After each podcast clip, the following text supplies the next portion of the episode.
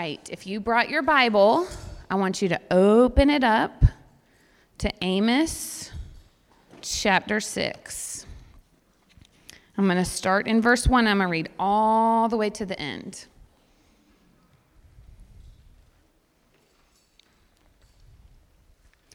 All right, and it says, Woe to those who are at ease in Zion, and to those who feel secure on the mountain of Samaria, the notable men of the first of the nations to whom the house of Israel comes. Pass over to Calneh and see, and from there go to Hamath the Great, then go to Gath of the Philistines. Are you better than these kingdoms? Or is their territory greater than your territory? O you who put far away the day of disaster and bring near the seat of violence.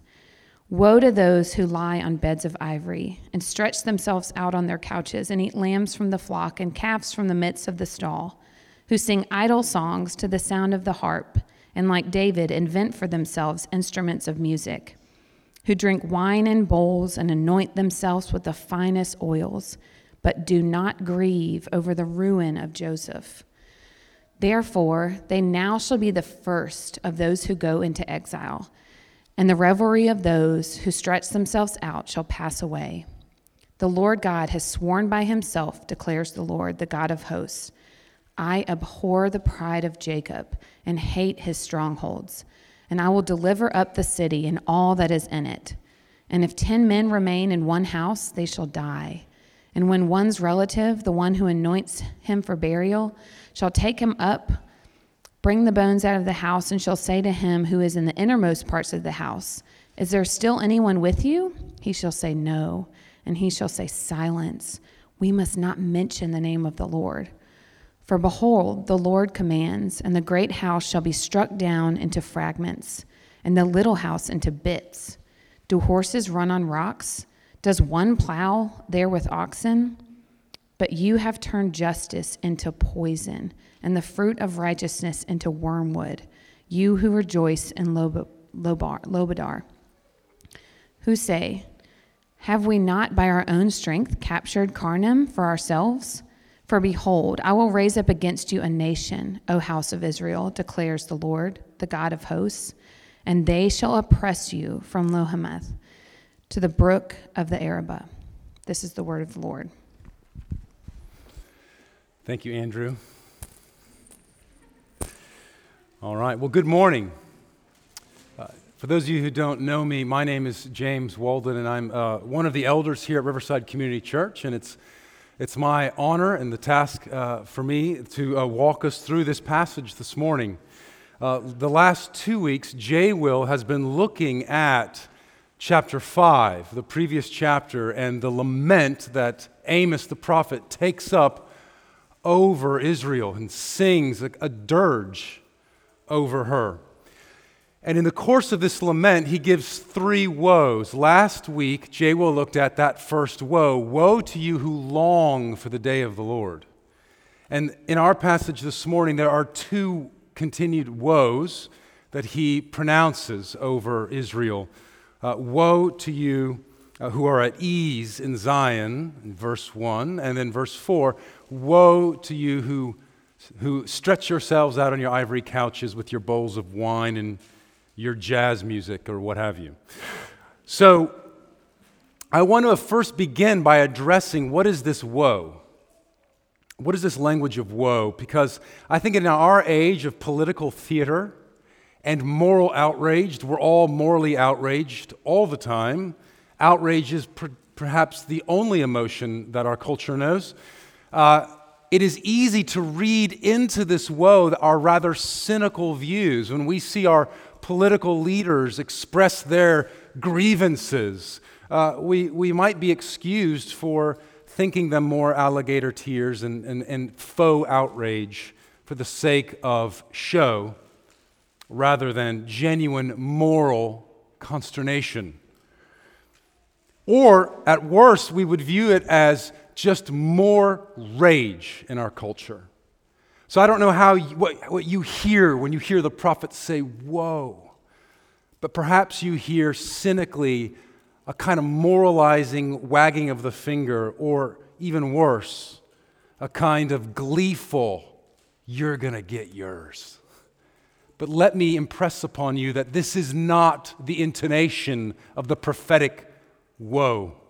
The woes of the prophets were part of the lament in chapter 5, the lament that Amos begins, that Jay will walked us through, uses the word woe more than just the one instance where he refers to those who long for the day of the Lord. The same word is translated differently in verse 16 of chapter 5, where, where Amos calls for everyone to come to the streets. Whether you're the farmer or you're a professional mourner, come to the streets, lament, and say, Woe, woe. The word gets translated, Alas, alas. It's an expression of heartbreak, of lament, of sadness, of grief. And when the Lord Jesus Christ took upon his lips the woes of the prophets, his intonation was the same. It wasn't with anger and a wagging finger that he pronounced woes, but with grief and lament that he said, for instance, Woe to you who are rich, for you have received your consolation. Woe to you who are full now, for you will go hungry. Woe to you who laugh now while we lament, for you will weep and mourn.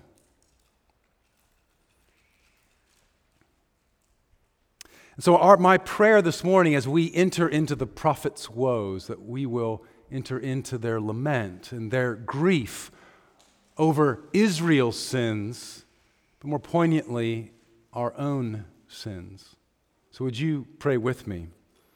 Father, we thank you for your word that calls us to rejoice, and Lord, it calls us to lament, to repent, Lord, to lament the ruin of your people. And I pray, Lord, this morning as we hear your words, you would shine your light onto our own hearts, our own wounds. Lord, not to harm us, Lord, but ultimately to heal us, and that we would lament because it's the only sane thing to do in the light of our wounds. Or grant us the gift of repentance as we read your word this morning and respond. We pray in the mighty name of Jesus, our merciful, gracious Lord. Amen. Well, we'll begin with the woe to self, the self secure. In the very opening of our uh, chapter, chapter 6, verse 1, woe to those who are at ease in Zion. He speaks here of Jerusalem, but then immediately to the capital city of northern Israel, and to those who feel secure on the mountain of Samaria. The language here of, of ease speaks to those who are uh, sort of comfortable in their self confidence they feel a false security, a security rooted not in God, but in themselves. It is rooted in pride, as it goes on to say, the notable men, the foremost men who are of the first of the nations. Their pride is in their political status. These notable men are men of the court of Jeroboam II, men who were rulers and governors, of advisors. They are respected. The whole house of Israel comes to them. They are the, the, the powers that be in Israel. They are the foremost. So they have a position of political power and sway, as well as social and economic power and sway.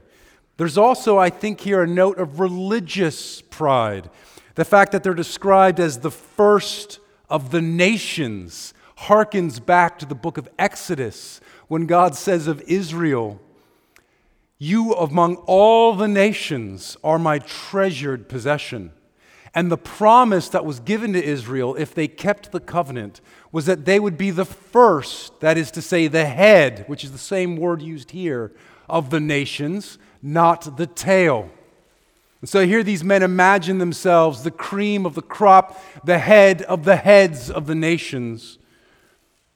And you know, it reminds me, I've always been perplexed by why Reformed Christians who would stress the doctrines of grace, the sovereignty of grace, the unconditional election of those who are saved, so typically, so stereotypically fall prey to pride. How can you be prideful in the light of God's grace, in the light of His unconditional election? And the answer is it's nothing new. It's, this isn't new to Calvinism or Augustinianism or to the writings of Paul. This, this, this pride that comes from our sense of being chosen is as old as Israel.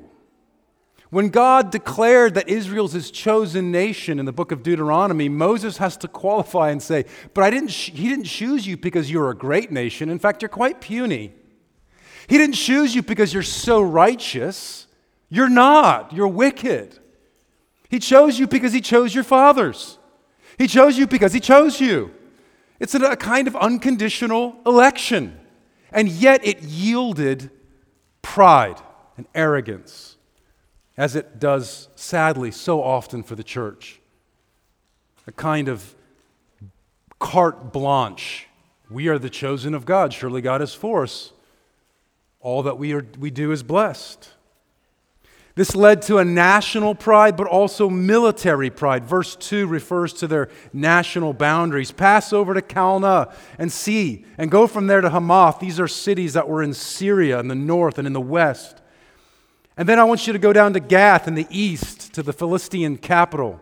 Are you greater than these kingdoms? Is your territory greater? And the implied answer is no. You should be greater. You are the people of God, but you're not. You're no different than these surrounding pagan nations. They boasted in their own might, in their pride. Look at verse 13. You who rejoice in Lo-debar. Lo-debar is a city in the Transjordan that they had recently recaptured under Jeroboam II, who's king as Amos writes this. But there's a pun happening here. Amos puts a pun on the word for the city. He just changes a vowel and makes it mean nothing. You who boast in nothing. And then there's a small little town uh, that he also mentions in verse 13, Karnaim. And Karnaim just means two horns, which are symbols of strength. You who boast in your conquering of this village. You who would bully the smallest kid in the class. You boast in your great strength.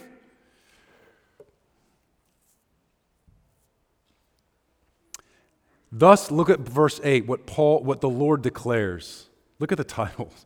The Lord God, Adonai Elohim, who has sworn by himself, declares Yahweh, the God of hosts.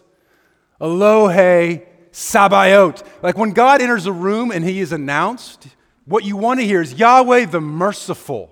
What you don't want to hear is Yahweh, the God of all armies, is entering in. I abhor the pride of Jacob. What is the pride of Jacob? I hate his strongholds, his citadels, for he trusts in them. I will deliver up the city and all that is in it. I have whistled for the Assyrians, and they are on the way, and you will fall like a fortress made of toothpicks. The Lord opposes the proud, and he gives grace to the humble. Jesus' half brother, James, writes this Scripture says God opposes the proud but gives grace to the humble. Submit yourselves, therefore, to God. Resist the devil, he'll flee. Draw near to God, he'll draw near to you. Cleanse your hands, you sinners. Purify your hearts, you double minded. Be wretched and mourn and weep, lament. Let your laughter be turned to mourning and your joy to gloom. Humble yourselves before the Lord and he will exalt you. But you will say, as a Christian, as the chosen one of God, but surely God is for us, is he not? Isn't he with us as his people, as Christians, as American Christians? Isn't God for us? He is for us who are Christians, he is for churches in Christ.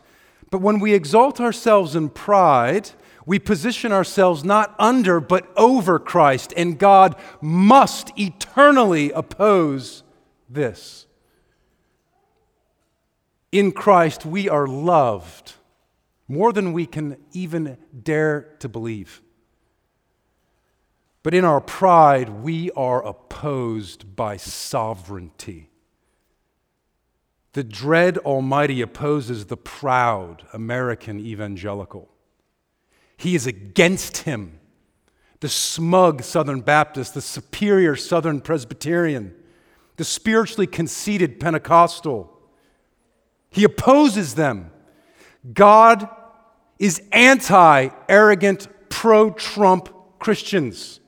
He resists puffed up social justice warriors. He pushes against the self righteous anti racist. Omnipotence positions itself against the self satisfied liberal elite and the self satisfied conservative elite. He is at loggerheads, the Almighty, with the woker than thou Democrat, the hypocritical Republican, and the self absorbed libertarian. God opposes the proud, whatever labels we claim for ourselves. Whatever policies we give lip service, He gives grace only to the humble, to everyone who humbles himself or herself before the Lord. Man, woman, and child, He gives grace. But our pride blinds us to our vulnerabilities and our real dangers, which at root finally is God's opposition to us. What could be more terrifying than to find ourselves opposed to the Almighty. And this is exactly the irony that Israel faces. Look at verse 7. Therefore, they shall now be the first of those who go into exile. You would be the first of the nations. You will be the first to go into exile. You who are elect of God, God has elected to exile you.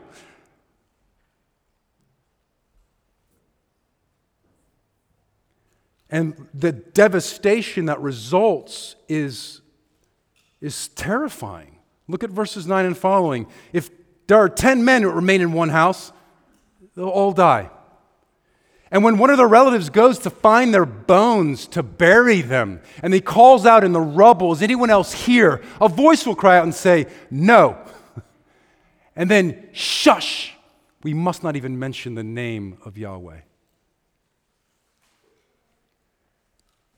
God's opposition is total. Verse 11 Behold, the Lord commands, and the great house shall be struck down to fragments, and the little house into bits. Nothing escapes, nothing remains.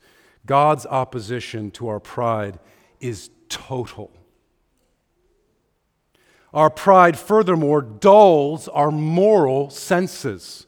It atrophies our fear of God. If God is for us by default, if we believe God blesses us carte blanche, that progress is inevitable, that blessing is unconditioned, that He must bless us, we're His people after all, then it actually renders God's judgments in history irrelevant. More than that, it would replace God's judgments in history with our own actions. Look at this fascinating passage from Zephaniah, kind of a parallel passage.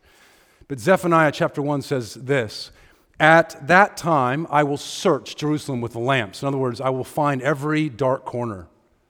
And I will punish the men who are complacent. The word complacent there is a synonym for those who are at ease in Zion.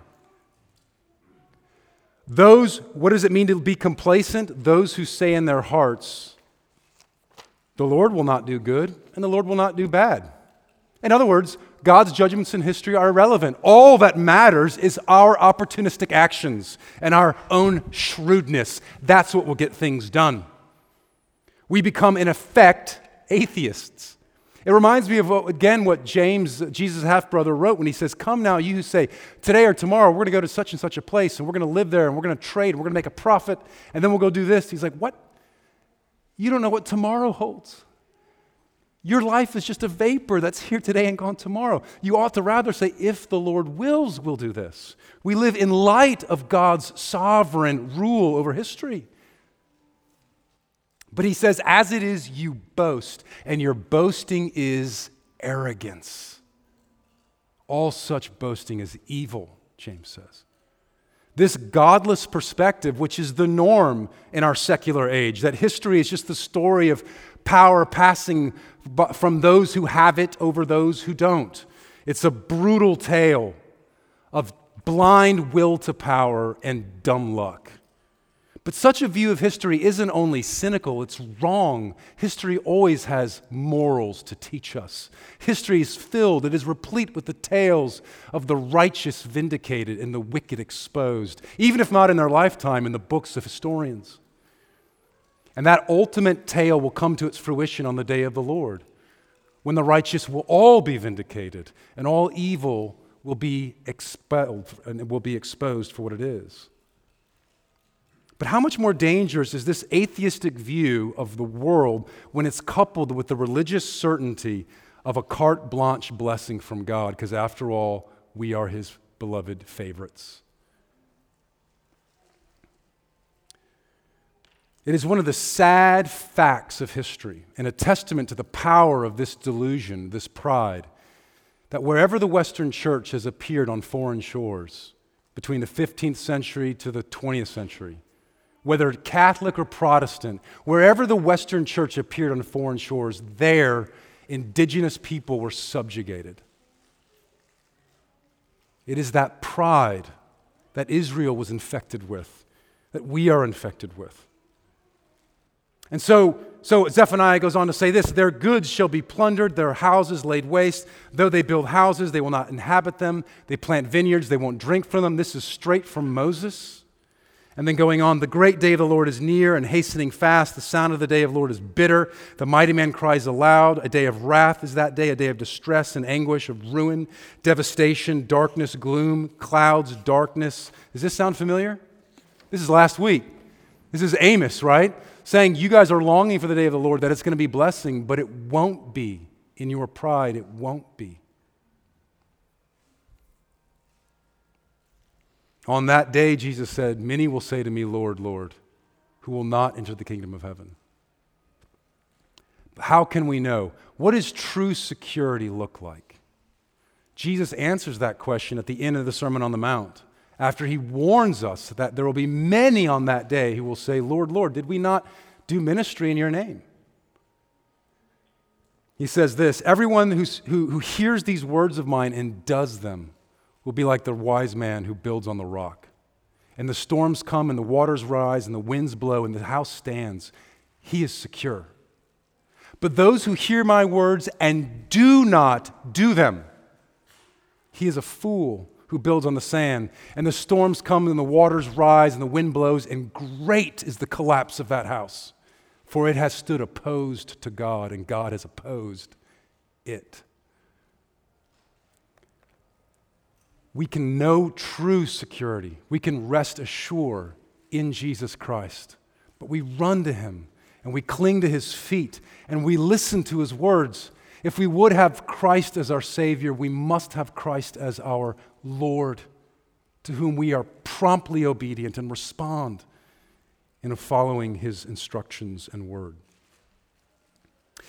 Secondly, woe to the self indulgent. We saw already with the cows of Bashan in chapter 4 that oftentimes the comfort of the wealthy and the well to do is at the expense of the poor and the oppressed. And we saw that last time. But sometimes it's simply a matter of this that the pursuit of comfort dulls our consciences. Look at what Isaiah writes in chapter 5 of Isaiah Woe to those who rise early in the morning that they may run after strong drink, who tarry late into the evening as wine inflames them. They have lyre and harp and tambourine and flute and wine at their feasts, but they do not regard the deeds of the Lord or see the work of his hands. See, that's what's happening here in verses 4 and following of, of Amos. Woe to those who lie on beds of ivory, who eat the lambs of the flock, calves from the midst of the stall, who sing idle songs, who, who in their luxury can invent new music and new instruments but they are indifferent and dulled to the ways of the Lord. They do not regard the deeds of the Lord or see the work of his hands. You know, in Ephesians, Paul says you can be one of two things. You can be filled with the Spirit or you can be filled with wine, but you can't be both. To be filled with the Spirit is to be truly sober minded to what is real, to what the Lord is doing and who He is. But when we pursue comfort, we grow dull to justice. When we pursue self indulgence, we grow numb to righteousness. And that's exactly what we see here in verse 12 of chapter 6. Do horses run on rocks? Do one, does one plow there with oxen? Of course not. But you have turned justice into poison and the fruit of righteousness into bitter wormwood. This is a, repeat, a repetition of what he said in chapter 5, verses 7 and 8. Those who twist justice into murder and righteousness for cries of trauma in the streets, to quote Isaiah, will inevitably face God's judgment. And indeed, as verse 7 says, the, revel- the revelry of those who stretch themselves out shall pass away. The party will end, and quickly. Isaiah goes on to write this Woe to those who are wise in their own eyes and shrewd in their own sight. Oh, sorry, woe to those who call evil evil good and good evil, and who put darkness for light and light for darkness, who put bitter for sweet and sweet for bitter. This is that reversal that has come in the dulling of their consciences, of justifying evil deeds or ignoring their evil deeds, or calling uh, their, the lack of good they did as a, as a, as a necessary move. Uh, all way, manners of justifying our evil and calling it good. But he goes on to say, Isaiah, Woe to those who are wise in their own eyes, shrewd in their own sight, to those who are heroes at drinking wine, and valiant men in mixing strong drink, who acquit the guilty for a bribe and deprive the innocent of his right. It reminds me of King Lemuel is a king in Proverbs whose mother gives him wise instruction. I think it's one of the few instances of Scripture where a woman seems to be the author of Scripture. But she's instructing her son, the king, and says, Son, don't drink wine as king. It's not fitting for a king to drink because you have to adjudicate for the oppressed. You have to protect the rights of the poor. And if you are pursuing strong drink, you won't do it. There's a contradiction between the pursuit of justice and the pursuit of self indulgence. Finally, this dullness that our self indulgence creates in us is evidenced most strikingly in our lack of lament. Look at verse 6. You who drink wine in bowls and anoint yourselves with the finest of olive oil, but are not grieved over the ruin of Joseph. The ruin of Joseph here is a common phrase, the ruin of God's people throughout the prophets, and speaks not only of their material ruin, their national ruin that's come upon them as an act of divine judgment, but perhaps even more significantly, the moral ruin that precedes it and the spiritual wounds that Israel carried. Listen to what Jeremiah says in the book he wrote, properly entitled Lamentations. It's not this verse yet, but we'll get there. Uh, o virgin daughter of Zion, for your ruin is vast as the sea who can heal you? And notice how Jeremiah, the prophet, the righteous prophet of God, responds to the ruin of Zion. The wound of the daughter of my people is great. For that wound, my heart is wounded. For the wound of Zion, my heart is wounded. This is very different than the false prophets. Look at the, and this is on the screens from Jeremiah from the book of Jeremiah. From the least to the greatest of them, everyone is greedy for unjust gain. From the prophet to priest, everyone deals falsely. They have healed the wound of my people lightly. There's that same word, saying peace, peace, when there is no peace. They, want, they don't take the wound seriously, they don't grieve it, they don't lament over it, they just have another drink. And they say peace when there is no peace. It's a false healing. What is the wound What is the wound that we need to be addressing? Is it the wound of America, our apparently fragile democracy, where our political discourse has reached its most base level, where it seems that we as the church fear men more than God, we've compromised uh, with the American dream, and so it's, it's, it's, it's the corruption of America that we need to grieve? That our, our nation is so torn by racial tensions these are all grievous things, and we should pray about them. Scripture says we should pray for our nation and for our leaders. And it is right and good for us to lament the brokenness, the wounds of our nation. But more importantly, here, more to the point of what Amos is addressing, it is the wounds of my people, that is to say, the church, that we should grieve. Where the church has feared men more than God, where the church has compromised with the American dream, and we've become less disciples and more consumers, where we have allied ourselves with political parties, where we've become just a voting bloc, where we have chased political power instead of spiritual power. We need to look intently at those wounds and not ignore them, but see them and lament C.S. Lewis wrote this on his book on the Psalms. Listen to this. I'm inclined to think that we had better look unflinchingly at the work we have done. Like puppies, we must have our noses rubbed in it. A man now penitent who once seduced and abandoned a young woman, then lost sight of her, had better not avert his eyes from the crude realities of the life she may now be living. For the same reason, we ought to read the Psalms that curse the oppressor. Read them with fear who knows what curses of the same sort have been uttered against ourselves? When prayers have, what prayers have red men, black, brown, yellow, sent up against us? He's speaking here of white men, against us to their gods, or sometimes to God Himself. All over the earth, the white man's offense reeks to heaven massacres, broken treaties, theft, kidnappings, enslavement, deportation, floggings, beatings, rape, insult, mockery, odious hypocrisy make up that smell. How do you respond to Lewis's statement? Do you dismiss it? It was written in 1958. I don't think he was influenced by cultural Marxism or wokeness. Do we avoid it like the puppy who doesn't want our noses rubbed in it?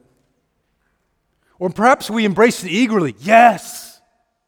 Yes, the church has been so evil. But do you eagerly also welcome such scrutiny from the Word of God in your own life? To look unflinchingly at our own sin, our own wounds Flannery O'Connor famously wrote, Grace wounds before it heals. We must face the wounding, burning light. It won't kill us, but it will hurt to see our sins in the, in the noonday light of Christ's face. But it will heal us. Here's the verdict light came into the world, but the world loved darkness. But those who come to the light show, reveal that their work is done in God. And so here's, here's what I'm calling us to do to let the scrutiny of God's word, of his light, burn us. To see our own sin, corporately and individually, and to lament, to experience the prophet's woes over our own sins, to weep, to, to use Paul's phrase, to express godly sorrow over our own sin and to invite God's searching lamp. Remember the words of James God opposes the proud, but gives grace to the humble. Submit yourselves, therefore, to God. Resist the devil, and he will flee. Draw near to God, and he will draw near to you. Cleanse your hands, you sinners. Purify your hearts, you double minded. Be wretched and mourn and weep. Let your laughter be turned to mourning and your joy to gloom. Humble yourselves before the Lord, and he will exalt you. And so I want to invite us now to do that, to humble ourselves before the Lord and to invite His light into our hearts. Would you pray with me? And if you're comfortable, kneel with me and uh, there at your seats. Heavenly Father, we thank you that you are, though you are the God of the armies of the earth and of heaven, you are a God of great compassion and mercy who loves us even in our pride. You love us. And in your opposition, seek not our destruction, but our salvation. So, Lord, you have opposed us in various ways, and rightly so, because we have been arrogant. Would we confess our arrogance. Lord, we don't want to be opposed to you. We humble ourselves under your mighty hand. Lord, we pray that you you would search us and know us. And if there be any unclean way about us, anything about us unpleasing to you, Lord, that you would show us our sin, that we would see it not that we might simply be abased, but Lord, so that we might be exalted, we might be lifted up in your grace. Lord, we need your grace, not your opposition. Lord, we, we lower ourselves before you and pray that you would forgive us our sins, show us our sins, and by your grace grant us the gift of repentance. We thank you for the Lord Jesus, who on the cross took upon his own shoulders all the woes of the law and the prophets against us, that we might receive once and for all your blessing over him. And we embrace it now. We embrace your blessing that comes to us through Jesus Christ our Lord. In your name we pray. Amen.